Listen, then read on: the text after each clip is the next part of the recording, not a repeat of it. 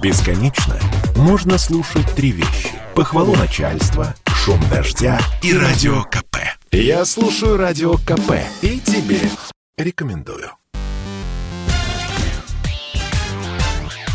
Шоу-бизнес с Александром Анатольевичем на радио КП.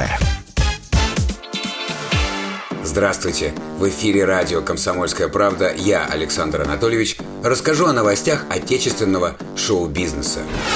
Моргенштерн потратил на свадьбу 10 миллионов рублей. Свадьба главного артиста последних двух лет отгремела еще 31 августа, но мы сознательно не стали сообщать о ней во вчерашнем выпуске.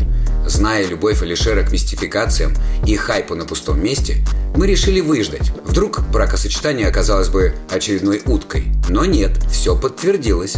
23-летний рэпер действительно взял в жены 21-летнюю студентку Дилару Зинатулину. Пара устроила торжество в стиле лихих 90-х. Стилизацию под свадьбы своих родителей молодые приправили изрядной долей гротеска. Моргенштерн нарядился в советский костюм. За невестой он приехал в кортеж из машин прошлого века. Невесту в ЗАГС артист отвез сам на старой Теу Нексия. А оттуда уехал с друзьями на лимузине. Нашли самый старый в Москве. Торжество продолжилось на теплоходе «Рио-1». Судно украсили баннерами с ангелочками и буквами «АД». Это инициалы молодых. К слову о преисподней. Свадебный торт весил аккурат 666 килограммов. Цена на него оказалась чуть менее концептуальной – 700 тысяч рублей. Ведущая этого лихого бала, Ксения Собчак, поделилась впечатлениями у себя в Инстаграме. Формат супер. Молодые тусуют совершенно не так, как мы. Они включаются в любой момент. Никого не надо раскачивать. Второй момент касается еды. У организаторов нет такой темы, что всех надо накормить глобально и с хитрецой извернуться. Ну то есть да, закуски, запивка есть, конечно, но люди приходят за тусовкой, движухой, зрелищем. И главные бюджеты тратятся именно на это. Конец цитаты. К слову о бюджетах. По самым скромным подсчетам, торжество обошлось Моргенштерну в 10 миллионов рублей. Впрочем, когда ты зарабатываешь в год полтора миллиона долларов, такие затраты только в радость. Совет да любовь молодым. Шоу-бизнес с Александром Анатольевичем.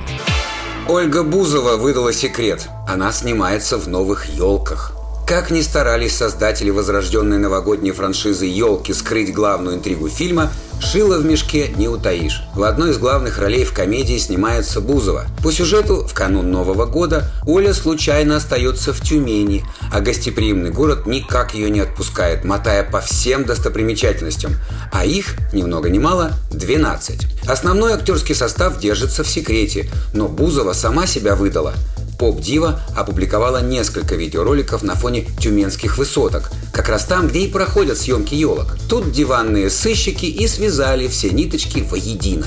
Забавно, что Ольга Бузова станет единственной актрисой проекта, которая играет еще и на сцене МХАТ.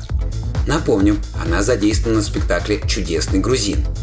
На театральных подмостках новоявленную актрису можно будет увидеть уже осенью – ну а премьера восьмой части «Елок» состоится 16 декабря.